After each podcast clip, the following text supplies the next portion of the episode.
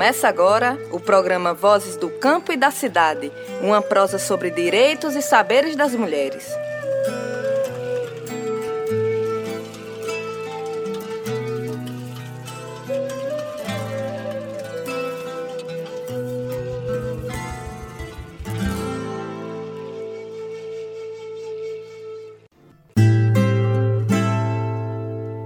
Tarde para você que está na sintonia da Rádio Freicanec FM com o programa Vozes do Campo e da Cidade. Eu sou Rosa Sampaio. E eu sou Fernanda Cruz. E é sempre um prazer fazer parte da Faixa Mulher aqui na 101.5 de segunda a sexta-feira, do meio-dia a uma da tarde. Fernanda, o programa de hoje é sobre um assunto que toca diretamente a vida das mulheres do campo e da cidade, a alimentação escolar. Mães com filhos em idade escolar sentiram o impacto de ter os meninos e meninas em casa o dia inteiro. Para as famílias, essa mudança de rotina faz diferença no orçamento mensal, Rosa, principalmente quando a renda diminui por impossibilidade de se trabalhar durante o período do isolamento social. Afinal de contas, quem tem criança e adolescente em casa sabe como são as boquinhas nervosas. A suspensão das aulas, diga-se de passagem, necessária para evitar que a Covid-19 se espalhe ainda mais, também mexeu com o orçamento das famílias agricultoras. Explicando, Nanda, é que elas forneciam uma parte da alimentação escolar. E sem as aulas, a venda antes para a rede estadual e municipal de ensino de frutas, verduras, hortaliças e produtos beneficiados como polpas de frutas, bolos, biscoitos, deixou de acontecer. Sem destino para o que é produzido no campo, o alimento se perde por lá. É uma situação bastante séria. Por um lado, a dificuldade das famílias das cidades de adquirirem seu alimento. Por outro, o desperdício das safras antes destinadas às bocas dos milhares de alunos da rede pública. Convidamos vocês, mulheres, para nos acompanhar no programa Vozes do Campo e da Cidade, que está começando agora.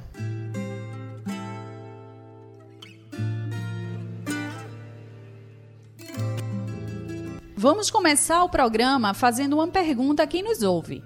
A escola que seus filhos, sobrinhos, netos estudam estão fornecendo alimentos para reforçar a feira da família? E como é essa cesta de alimentos? Nanda, seria ótimo se desse para ouvir as respostas das ouvintes.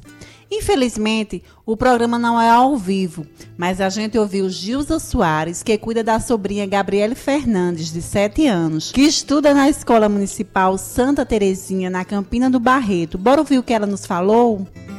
Primeiro mês da pandemia, eles deram o alimento, né? Assim, feijão, arroz, macarrão, fruta. Aí, quando foi no segundo mês também, ele só suspendeu as frutas porque estava estragando muito rápido. Não estava dando tempo de chegar na mão do, da, das mães com as frutas boas. Eu só tenho somente a minha sobrinha que mora aqui comigo recebendo a feira base. E é uma ajuda, né? E tem mães que eu vejo lá na escola que tem três, quatro meninos, dois meninos estudam de manhã, dois meninos estudam à noite.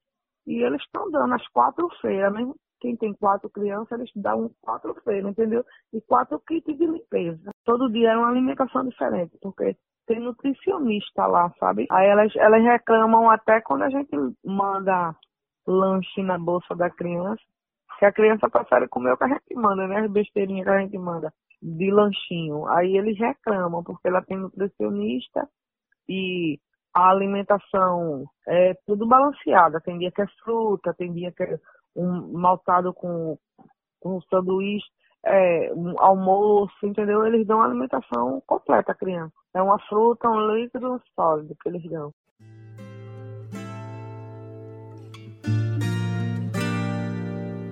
Como muitas mulheres arrimos de família, Gilza é quem paga todas as despesas da casa com os ganhos do trabalho como manicure. Mas nesta época não tem conseguido fazer muitas unhas o que tem sustentado ela e a sobrinha neste momento são as parcelas do auxílio emergencial que recebe por estar cadastrada no Bolsa Família. E que bom que nesse caso de Gilza e da sobrinha, elas recebem da escola uma cesta básica de alimentos mais o kit de limpeza. Como ela disse, uma boa ajuda para o orçamento familiar que anda apertado para todo mundo. No entanto, na sexta entregue a Gilza pela Prefeitura do Recife, faltam alimentos essenciais para uma boa saúde: as frutas e as verduras. Pois é, Fernanda, por não ter os conservantes dos produtos industrializados que fazem tanto mal à saúde, as frutas não duram muito. Mas se não funciona entregar as frutas, um caminho seria transformá-las, beneficiá-las em polpas, por exemplo. E estas polpas naturais serem incluídas nas cestas. Pois é, Rosa, essa seria uma boa solução. E a gente descobriu um lugar onde as polpas produzidas pelas cooperativas da agricultura familiar fazem parte da cesta. Só que não é aqui em Pernambuco.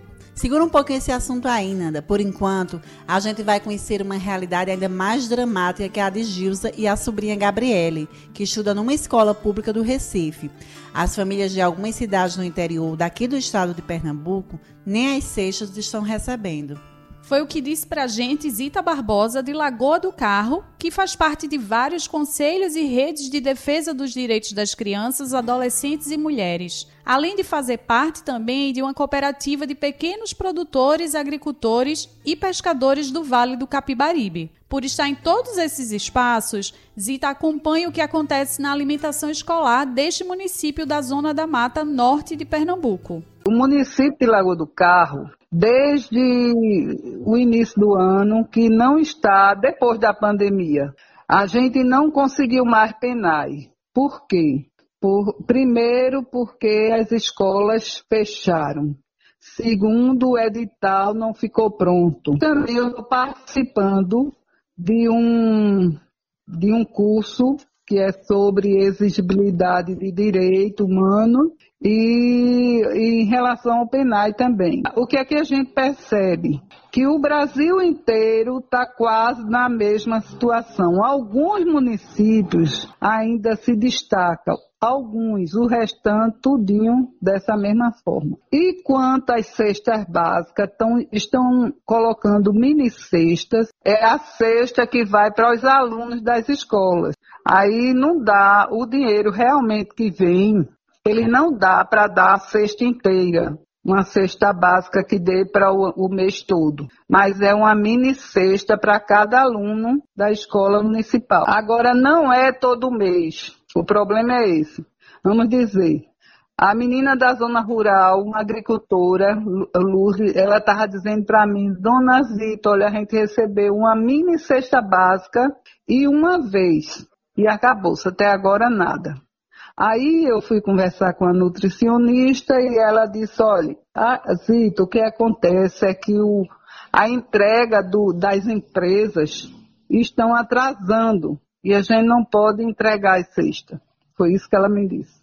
Então tá difícil. Hein? E aí tô atrás, viu? Tô atrás para ver se resolve, porque é assim, o que acontece é que a presidente do Conselho de Segurança Alimentar aqui é a própria nutricionista da educação. Aí eu não pude participar porque eu já sou do Conselho de Desenvolvimento Sustentável. E as pessoas que fazem parte da diretoria do Conselho de, de, de Segurança Alimentar são pessoas assim que não conhecem muito dos direitos. Aí a única pessoa que fica de fora lutando sou eu. Então, o maior problema é esse. É que como a gente não, não a gente coloca as pessoas lá, mas a gente não mostra as leis, a gente não mostra, vamos dizer, a gente tem, agora que saiu o, o eu estou fazendo esse curso e eu sei por conta desse curso, que tem a lei emergencial dizendo que a, a, prefeitura ela tem um dever de ajudar a levar os produtos da agricultura familiar a chegar nos locais para ser distribuídos. Então tudo isso a gente sabe, mas eles não sabem.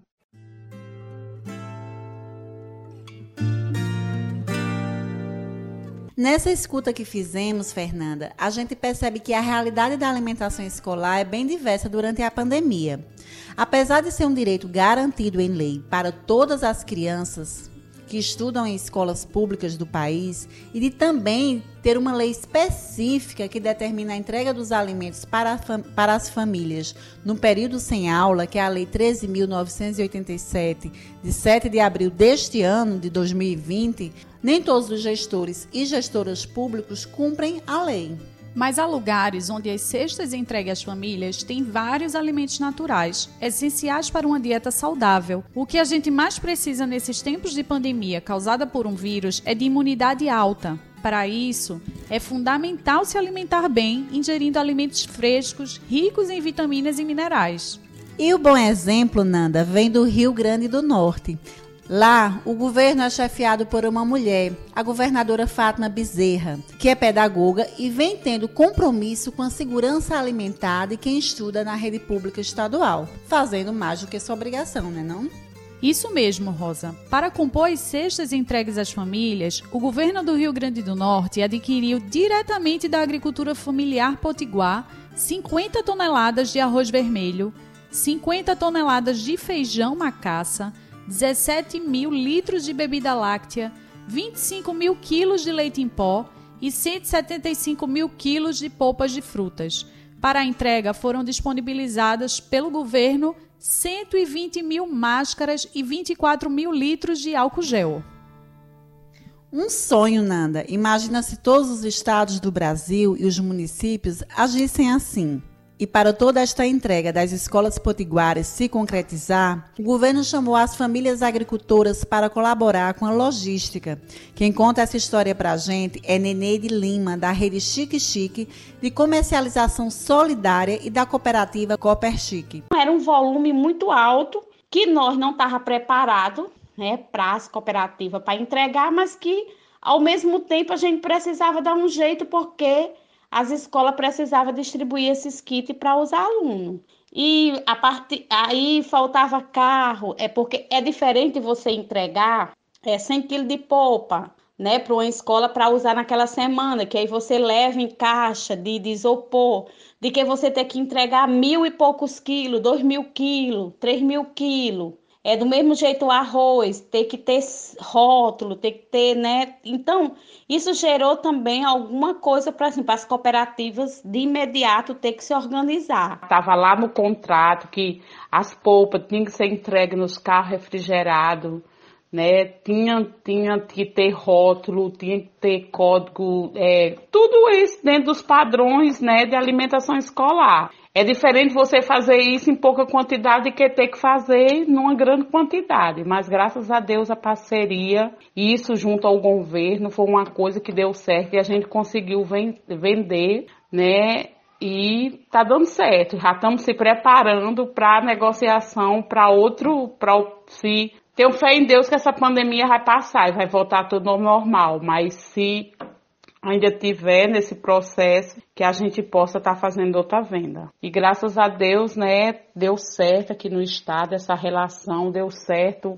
Tá tendo um monitoramento, o secretário da Agricultura Familiar tá tendo fazendo um monitoramento junto às cooperativas, tentando superar todos os desafios. É muito bom escutar Neneide, porque quando os governos chamam a sociedade civil organizada para superar os desafios e cumprir uma política pública, o resultado tende a ser muito bom para a população que mais precisa, não é, Rosa? E então, Nanda, agora a gente vai para o intervalo e no próximo bloco voltamos com mais novidades sobre alimentação escolar em tempos de pandemia.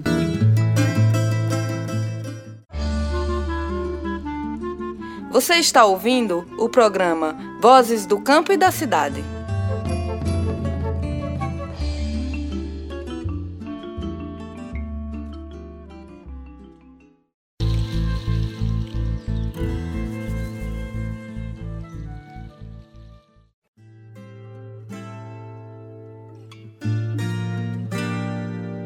Voltamos com Vozes do Campo e da Cidade Estamos hoje conversando sobre um assunto muito sério para o desenvolvimento saudável das crianças e adolescentes: a alimentação escolar.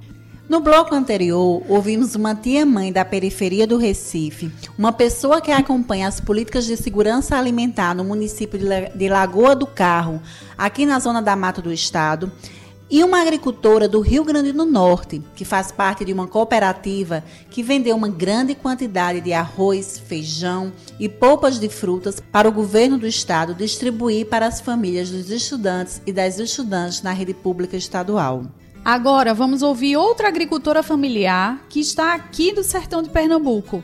Ela, junto ao marido, forneciam alimentos para as escolas e agora não vendem mais nada. Estamos agora vendo o outro lado da moeda, né, Nanda? Neste lado estão as famílias do campo prejudicadas com a suspensão da compra dos alimentos frescos para alimentar os estudantes e as estudantes. Conversamos com Bernadette Antônia da Conceição, uma agricultora de Ingazeira, no sertão de Pernambuco. Ela contou pra gente o que vendia para a merenda escolar, o que sentia ao preparar os alimentos que matam a fome das crianças e adolescentes e falou também da falta que essas vendas fazem para o orçamento familiar. Bernadette é contigo. Meu nome é Bernadette Antônia da Conceição, moro no sítio Bom Sucesso, município da Engazeira mora comigo, eu e meu esposo, José Adailto. Maria Beatriz mora com a minha mãe na cidade, Tuparetama. Minha outra filha mora em São Paulo no momento. O trabalho é na horta com as minhas plantas. E Bernadette, conta pra gente o que vocês forneciam para as escolas.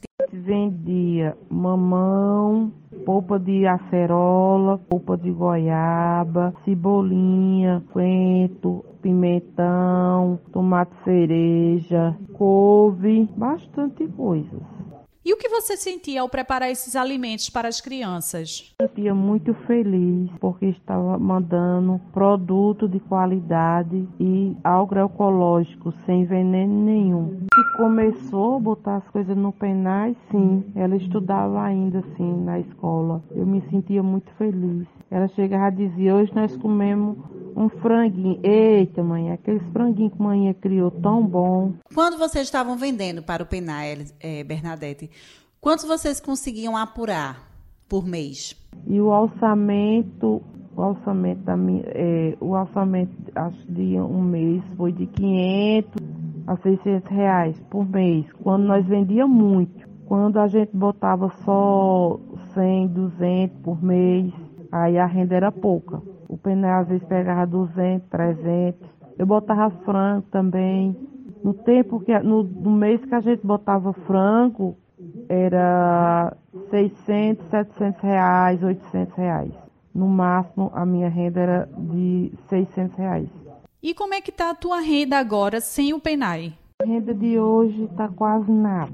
Nós não estamos vendendo nada do, da, das verduras, se perdeu muito, tem muita polpa, não tem onde vender.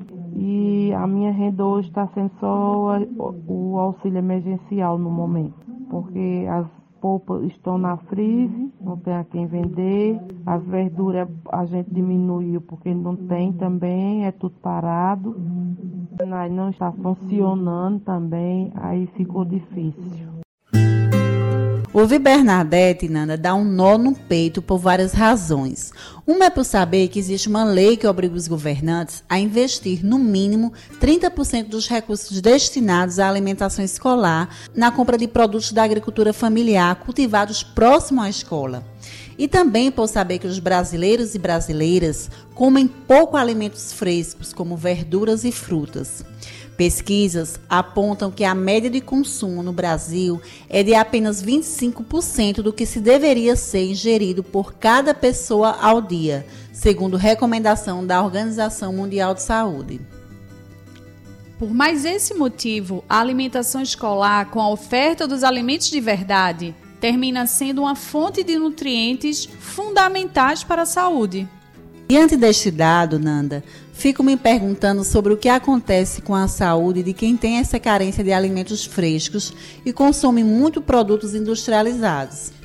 Boa pergunta, Rosa. Quem responde para a gente é Mariana Santarelli, do Fórum Brasileiro de Soberania e Segurança Alimentar e Nutricional. O aumento do, dos alimentos, que a gente não pode nem chamar de alimento, né? Dos produtos industrializados, é uma tendência que a gente vê por todo canto, né? Não é só aqui no Brasil, é no mundo todo, cada vez mais e altamente impulsionado pela propaganda, né? A gente tem aí uma indústria de alimentos que investe muito dinheiro em, em, em comunicação educação e isso aí chega né, aos nossos filhos, é, aos nossos mais velhos, que estão cada vez mais acometidos por esse desejo enorme de comer menos comida de verdade, né, legume, fruta, verdura, e comer mais dessas porcarias aí que a gente vê por aí.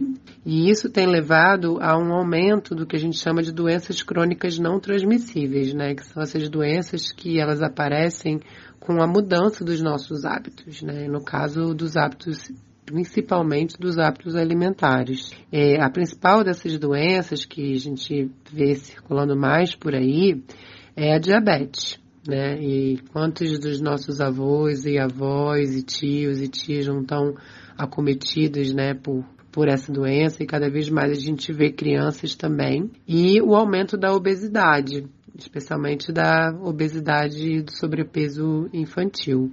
Então, assim, é muito importante que a gente esteja cada vez mais, né, é, se alimentando de forma adequada, de forma saudável, valorizando é, a tradição, aquilo que é produzido é, localmente, no local onde a gente vive, pelas pessoas que a gente ama. Eu acho que isso aí é que é mais importante para a gente conseguir garantir saúde, né? Especialmente aí nesse contexto agora, né? Para a gente poder ter forças para reagir ao corona.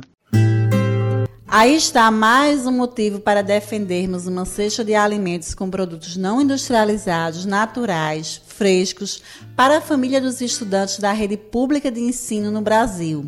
Mariana nos contou que tem até uma campanha nacional para defender uma alimentação mais adequada e saudável para as nossas crianças. Comida de verdade produzida pela agricultura familiar é muito importante na alimentação escolar porque significa, sobretudo porque significa mais saúde. A gente está aí numa campanha, que a ASA está envolvida, a Articulação Nacional do, de Agroecologia também, que o lema é agricultura familiar é mais saúde na alimentação escolar. E eu acho que isso é uma coisa que a gente tem que reforçar muito essa relevância, né?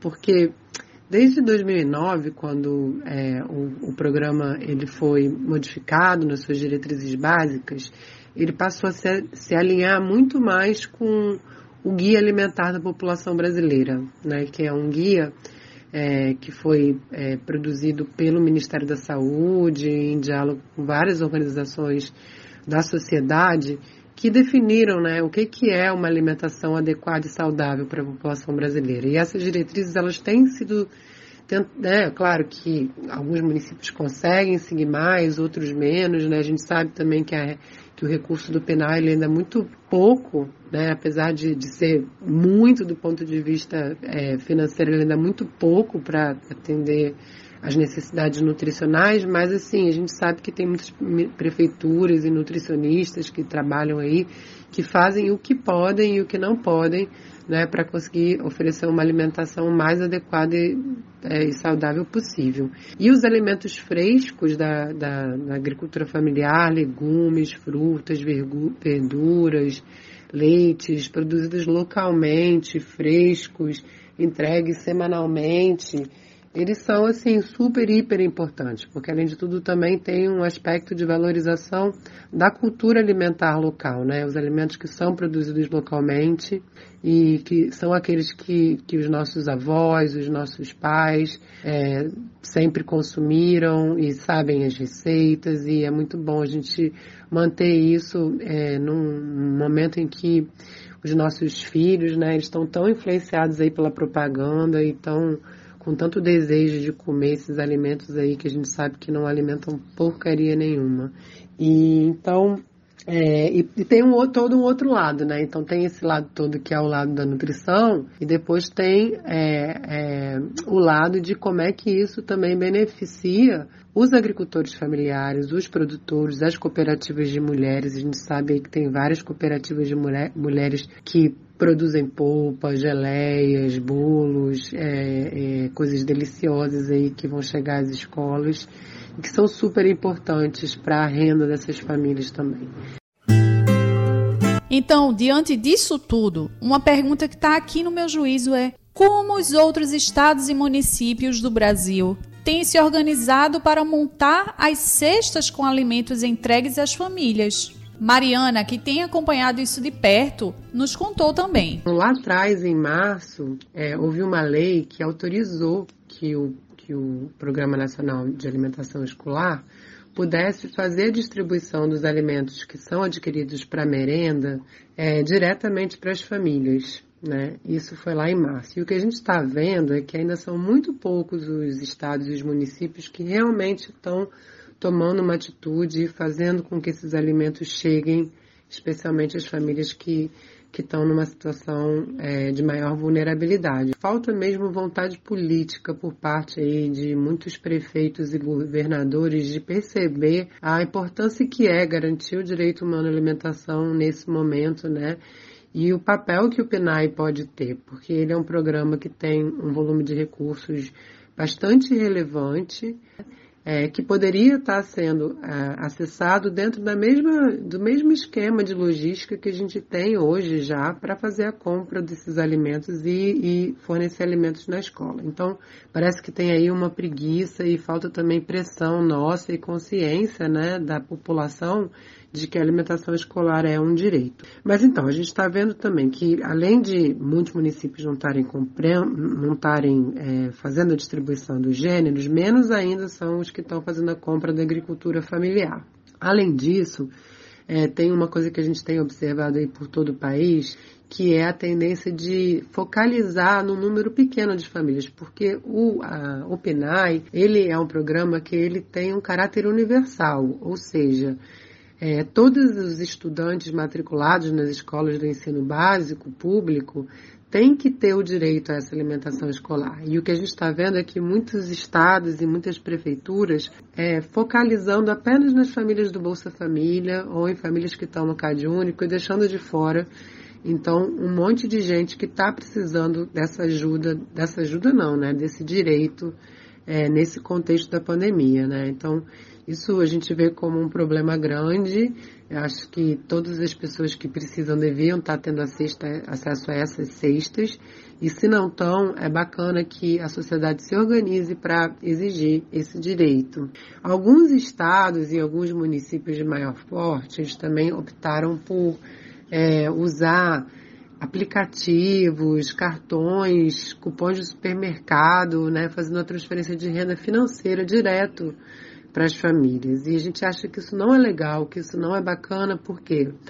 Porque isso tende a concentrar as compras nos supermercados. E a gente sabe que as compras nos supermercados acabam sendo também é, levando o consumidor, levando é, é, as famílias a comprarem muito mais alimentos ultraprocessados, né? Que são esses alimentos que têm muito, muita pouca comida de verdade na sua composição, muita coisa, muitos, muitos produtos e elementos artificiais que, que é, sabor artificial, alimento, é, produtos que diminuem o nosso, a nossa sensação de saciedade, fazem com que a gente queira comer cada vez mais, né? É, e além de tudo, essa concentração da, das compras no supermercado, ela acaba deixando de fora dos circuitos, né, de abastecimento alimentar os agricultores familiares, que a gente sabe que já estão bastante prejudicados aí por conta de fechamento de feira e outras dificuldades que,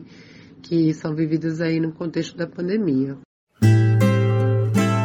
Eita, Nanda, que Mariana falou de outras questões que a gente ainda nem tinha comentado, como a existência de um cartão para as famílias comprarem os alimentos nos supermercados, né? As famílias têm a escolha de comprar seus produtos, seus alimentos, mas também estimulam que você termine comprando produtos mais industrializados do que fresco, até pela praticidade, né, de se ter produtos fáceis de manipular, de cozinhar. É. Mas isso, Rosa, tem muito mais a ver com, por exemplo, o estilo de vida que a gente vem levando, essa coisa do desenvolvimento e você começar a adquirir as coisas em supermercados, do que necessariamente com o cartão, que é um direito dos cidadãos e cidadãs, né? Então são as escolhas também aí que a gente faz, porque também tem outras formas da gente usar esse cartão para quem tem essa possibilidade e também de comprar alimentos em outros locais. Pois é, justamente. É aquela coisa, cada realidade é uma realidade e também a informação sobre a importância do consumo, gente, de alimentos frescos, naturais, inclusive para a gente desde cedo se prevenir contra doenças como diabetes, pressão alta, aumento de peso que gera vários outros problemas, entre outras questões sérias que terminam impactando na nossa saúde. É verdade, Rosa. Essa questão da alimentação, de uma forma geral, nesse tempo de pandemia, está muito mais desafiadora, né? E aí isso acontece também no campo da alimentação escolar, deixando muito mais difícil para quem já era adepto de uma dieta mais saudável, para quem deseja aderir, né? Justamente, lembrando que para criança e adolescente uma dieta saudável impacta na saúde de toda uma vida adulta. Como de praxe, a gente vai para o nosso breve intervalo aqui na Frei Caneca FM. Não sai daí, que o Vozes do Campo e da Cidade volta já. Você está ouvindo o programa Vozes do Campo e da Cidade.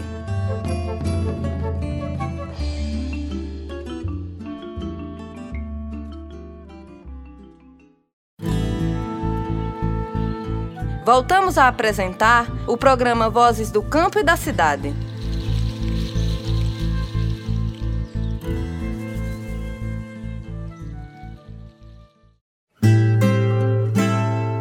Voltamos com Vozes do Campo e da Cidade. Hoje o assunto do programa é alimentação escolar no tempo de pandemia e o quanto é importante que as cestas distribuídas para as famílias tenham alimentos frescos e vindos da agricultura familiar. Para quem nos acompanha a partir de agora, a gente já fez umas boas conversas nos dois blocos anteriores. Ouvimos quem tem criança em idade escolar e quem acompanha as políticas públicas de segurança alimentar e nutricional, tanto no município quanto no Brasil. Já falamos sobre o perigo dos alimentos, se podemos chamar de alimentos, né? Que são desembrulhados em vez de descascados. E o quanto é importante termos uma alimentação escolar com produtos frescos e naturais. Agora, a gente quer conhecer um pouco da caminhada que nos levou a esta política pública que existe hoje, o Programa Nacional de Alimentação Escolar, o PENAI, que é referência para outros países. Sobre esse assunto, a gente fala com Maria Emília Pacheco, que foi presidenta do Conselho Nacional de Segurança Alimentar e Nutricional, o CONSEA, e faz parte do núcleo executivo da Articulação Nacional de Agroecologia, a ANA. Maria Emília é uma mulher afiada na defesa da alimentação saudável e acessível a todas as pessoas. Maria Emília conta pra gente quais foram as conquistas da sociedade brasileira para a gente chegar ao modelo de alimentação escolar que temos hoje. O PNAE tem uma longa história que vem da época do governo de Getúlio Vargas, lá nos anos 1955. E o grande pernambucano Josué de Castro foi quem inspirou, na época, a campanha nacional de merenda escolar. E em 2009 foi aprovada no Congresso Nacional uma nova lei da alimentação escolar, a Lei 11.947.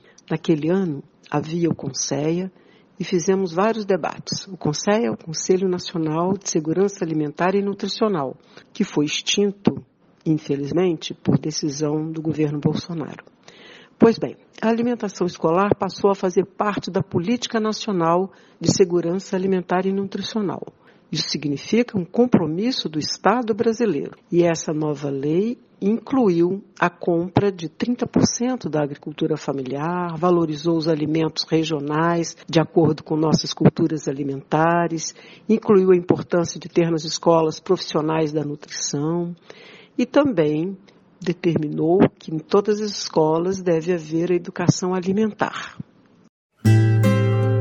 Então, há 11 anos temos escolas com refeições bem mais saudáveis. Uma grande conquista para a sociedade brasileira, até porque a alimentação na escola sempre foi um suporte nutricional para muitas crianças e adolescentes sem comida suficiente em casa. Pensando nisso, Dá até para ter uma noção da importância da Política Nacional de Alimentação Escolar, o PENAI, numa situação como a que a gente está vivendo hoje em dia, de aumento do desemprego, diminuição da renda das famílias e alta no preço dos alimentos, base da dieta dos brasileiros e das brasileiras. Maria Emília falou para a gente um pouco mais sobre a importância do PENAI nos dias atuais. Com a pandemia, a situação socioeconômica de milhões de famílias se agravou aumentou muito o desemprego. Já estávamos vivendo um cenário de paralisação de muitos programas, como o exemplo do programa Um Milhão de Cisternas e Uma Terra Duas Águas e outras. Com a pandemia, está crescendo a pobreza no Brasil.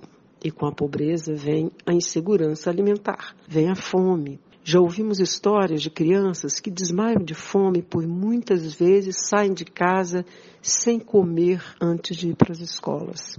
Para as famílias mais pobres, o programa da alimentação escolar é muito importante, sobretudo lá onde os governos estaduais e municipais cumprem com este importante artigo da compra dos alimentos da agricultura familiar. Porque assim ganham os agricultores e agricultoras familiares que vendem seus alimentos saudáveis para as escolas e ganham as crianças por receberem um alimento de qualidade. A nossa conversa de hoje foi toda sobre o que acontece nos dias atuais com a alimentação escolar, denunciando as situações em que o direito à alimentação, previsto na Constituição Federal, Nanda, no seu artigo 6 inclusive, não é garantido às crianças e adolescentes neste tempo de pandemia, quando as aulas estão suspensas. Apontamos várias situações em que o direito a uma dieta saudável e adequada não acontece. E aí vem a pergunta: o que as pessoas que nos escutam podem fazer para interferir nessa situação? Há algo que está ao alcance dos responsáveis pelas crianças e adolescentes que frequentam as escolas? Assim, Nanda, a bem da verdade sempre há algo a fazer. O que muitas vezes a gente não sabe é como ou quais os canais que devemos procurar. Mariana Santarelli, que é do Fórum Brasileiro de Segurança Alimentar e Nutricional, orienta bem sobre essa questão. Olha, primeira coisa que a gente precisa ter consciência é de que a alimentação escolar ela é um direito. Ela não é um favor que o governante está fazendo para a população. Ela é um direito, a alimentação é um direito que está na Constituição Federal, portanto, é uma obrigação do Estado garantir uma alimentação adequada e saudável para a população brasileira. E a, o Programa Nacional de Alimentação Escolar também é um direito que está estabelecido por lei. Em sendo um direito, isso significa que existem é, titulares dessa obrigação também. Né? Então, é, o prefeito da sua cidade, o secretário de educação, que é quem é responsável pela alimentação escolar, eles têm a obrigação de garantir esse direito. E ainda mais no contexto da pandemia, quando a gente vê um acirramento da situação da fome, né, é preciso se movimentar e fazer. E todas as condições estão dadas, né? Tem dinheiro na conta da prefeitura para distribuir as cestas. Então, não tem desculpa. Né? Então, o nosso papel é cobrar, é exigir esse direito. Né? Existe, é, existem os conselhos de alimentação escolar, os CAIS, em todos os municípios e em quase todas as escolas. Esses conselhos eles são compostos por representantes da comunidade escolar, professores, gestores e também da sociedade, né? pais de alunos, agricultores, é, organizações não governamentais. Então, é bacana saber se existe um CAI no seu município, fazer uma denúncia para o CAI, mas também se não tiver um CAI atuante no seu município, é cobrado o prefeito, é cobrado o secretário, é cobrado a professora, é cobrado o diretor, né? é se juntar, os pais de alunos de uma escola podem se juntar para é, para tentar saber por que, que isso não está acontecendo, né? É, existe uma lei que assegura esse direito, então a gente tem que se organizar porque está faltando mesmo a vontade política dos governantes para fazer com que esse direito seja assegurado. Obrigada, Mariana, pela sua entrevista. Antes de encerrar a nossa conversa, tem algo que você gostaria de acrescentar? Queria agradecer a oportunidade de estar aqui nessa prosa gostosa e aproveitar também a oportunidade de estar falando aí diretamente com camponesas e camponeses que produzem nossos alimentos, nossa comida de verdade, para agradecer demais é, por esse por essa dedicação, por, pelo que vocês fazem é, pela nossa saúde e me solidarizar aí com qualquer tipo de iniciativa que, que a ASA venha tomar. A gente está junto para somar e a gente sabe que o momento é muito, muito, muito difícil mesmo. A gente está vivendo aí essa situação de ver pessoas muito próximas, né? Passando por situações de fome. Então é o momento mesmo da gente é, ter empatia por quem está do nosso lado e fazer o que a gente pode, tanto no nível pessoal quanto nessa incidência política, né? Tamo junto. Obrigada, beijo, tchau. Acabamos de conversar com Mariana Santarelli, que atua na defesa da alimentação de verdade. O trabalho de Mariana, assim como o de Maria Emília, outra entrevistada do programa, é importantíssimo para que o direito à alimentação se torne realidade na vida de todo mundo no Brasil. A gente vai dar um intervalo agora, até para nos ajudar a processar esta realidade na qual estamos inseridas. Voltamos a apresentar o programa Vozes do Campo e da Cidade.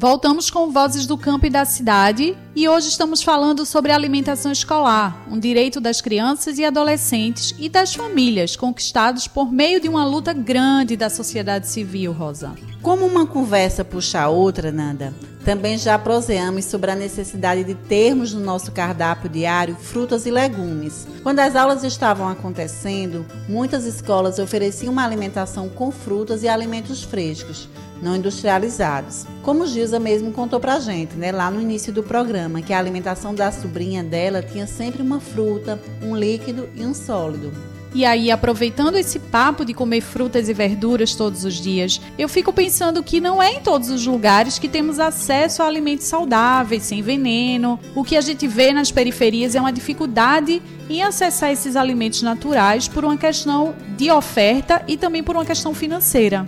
A pergunta que nos vem é: diante deste problema, o que podemos fazer? Né? Com a palavra, novamente, a antropóloga da ONG FASE, Maria Emília Pacheco, uma defensora Nanda, da agricultura agroecológica, né, que é um sistema de produção de alimentos que não agride a natureza com o uso de agrotóxicos e que não desmata para plantar só um tipo de cultivo. Rosa, tu se empolgou tanto falando da agroecologia que eu até me esqueci da pergunta que a gente fez para Maria Emília. Qual foi mesmo? A agroecologia é empolgante mesmo, Fernanda, mas vamos voltar à pergunta sim. Diante da dificuldade das pessoas que vivem nas periferias das cidades de terem acesso a alimentos frescos que vêm da agricultura familiar, o que é possível cobrar ao Estado para que ele facilite o acesso das pessoas dos bairros populares a alimentos mais saudáveis? A dificuldade das pessoas comprarem alimentos saudáveis nos bairros populares precisa ser enfrentada e superada. Para melhorar as condições de acesso ao alimento, é preciso que o governo controle o preço dos alimentos, que seja garantida uma renda básica cidadã para a população, que os equipamentos de alimentação, como mercados populares, feiras agroecológicas, restaurantes populares, sejam apoiados pelo governo. Mas também sabemos que nos bairros populares, nas ocupações urbanas, há importantes iniciativas de cultivo de hortaliças, plantas medicinais, frutos, que temos chamado de agricultura urbana. A FAO, que é um organismo das Nações Unidas, calcula que 230 milhões de habitantes das cidades da América Latina praticam agricultura urbana sobretudo a horticultura, para fornecer alimentos para suas próprias famílias ou obter renda com a venda desses produtos. E no Brasil temos um importante movimento agroecológico da agricultura urbana, que precisa ser apoiada como política pública. Maria Emília, queremos agradecer a sua preciosa participação aqui no Vozes do Campo e da Cidade, que é uma conversa com as mulheres sobre assuntos que fazem parte do seu dia a dia. Agora chegou a hora do nosso cantinho de prosa e poesia. Era uma vez um Brasil conservador, branco dono e preto propriedade. africano era sem alma e o índio era selvagem. Isso, segundo o europeu, nosso grande apogeu de civilização, colonizaram até nossa mente, boy. Para tudo a Europa virou padrão. Beleza, ciência, progresso e o Brasil há 500 anos sem sucesso. Lembra das minas? Mulher, vocês são lindas. Mas era uma vez um Brasil conservador. Aprenda a sentar feito mocinha. Ou prende o cabelo ou alisa de chapinha. Mesmo acompanhada de uma, duas, três, dez mulheres dirão que estás sozinha. Vê se não encurta a roupa. Mulher trabalhadora é puta, mulher que questiona é louca, mulher inteligente é plágio. Fala por cima da nossa voz porque homem é o sexo frágil. Vadias, vagabundas, putas, bruxas, feiticeiras queimadas na fogueira da Inquisição, assediadas por amigos, pelo patrão, por parentes desconhecidos e até líder de religião. Nosso corpo, as regras deles, violadas dentro de casa, na mais movimentada das avenidas. Espaço público é cenário de guerra com macho que te seca. No ônibus abre as pernas se esfrega sem a nossa permissão e até ejacula sem receber punição. Não, eu grito Denuncio homens abusivos, agressores, desde manhã África ancestrais cheias de cores em senzalas estupradas por brancos senhores. Índias aculturadas em nome de Cristo? Tantas irmãs perdidas para o machismo, mão direita do capitalismo fez da América desgostosa. À beira do abismo eu sou isso. Apenas uma moça latino-americana me agarra às lutas do passado para ter força no presente. Não defendo vidraça de banco, defendo gente. Ao injusto, desobediente. Me inspiro em Dandara, Qualtunes, Eferina, Carolina, mas principalmente nas guerreiras de atualmente. São as terceirizadas, trabalhadoras rurais, professoras, empregadas. É tempo de primavera, Conceição Evaristo, vovó Vilma, vovó Vera. Marias, Gabrielas, Amandas, Rebecas, Marianas, Sheilas, Eduardas, Sabrinas. Brasil de golpes, reformas trabalhistas, ditadores militares, bolsonaros, fascistas. Apoiam massacres e chacinas, mulher encarcerada no lar, os pobres cheirando cola e os ricos cocaína. Era uma vez um Brasil conservador que revolucionou com o poder das minas. E para a gente fechar o nosso programa de hoje, Rosa, a gente quer dizer para as pessoas que cuidam das crianças e adolescentes que se preocupem com a alimentação dada na escola e em casa também. Que, como vocês podem ter visto, não estão sós nessa missão. Há muita gente, muitas mulheres também, na defesa de uma alimentação saudável para as nossas crianças. E apesar do direito à alimentação estar longe de ser garantida para todos e todas as brasileiras, temos o dever de lutar para que isso venha acontecer um dia.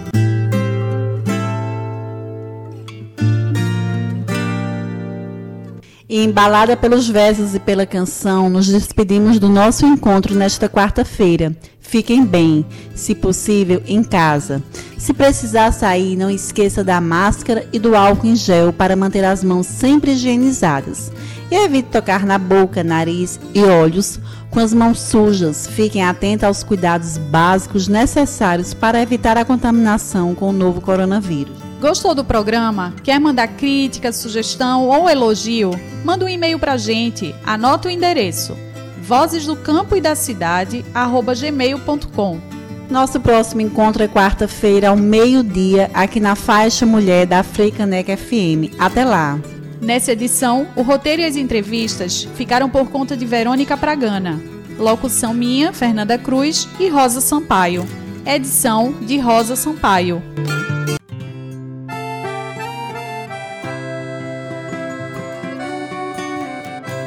Você acabou de ouvir o programa Vozes do Campo e da Cidade, uma prosa sobre direitos e saberes das mulheres.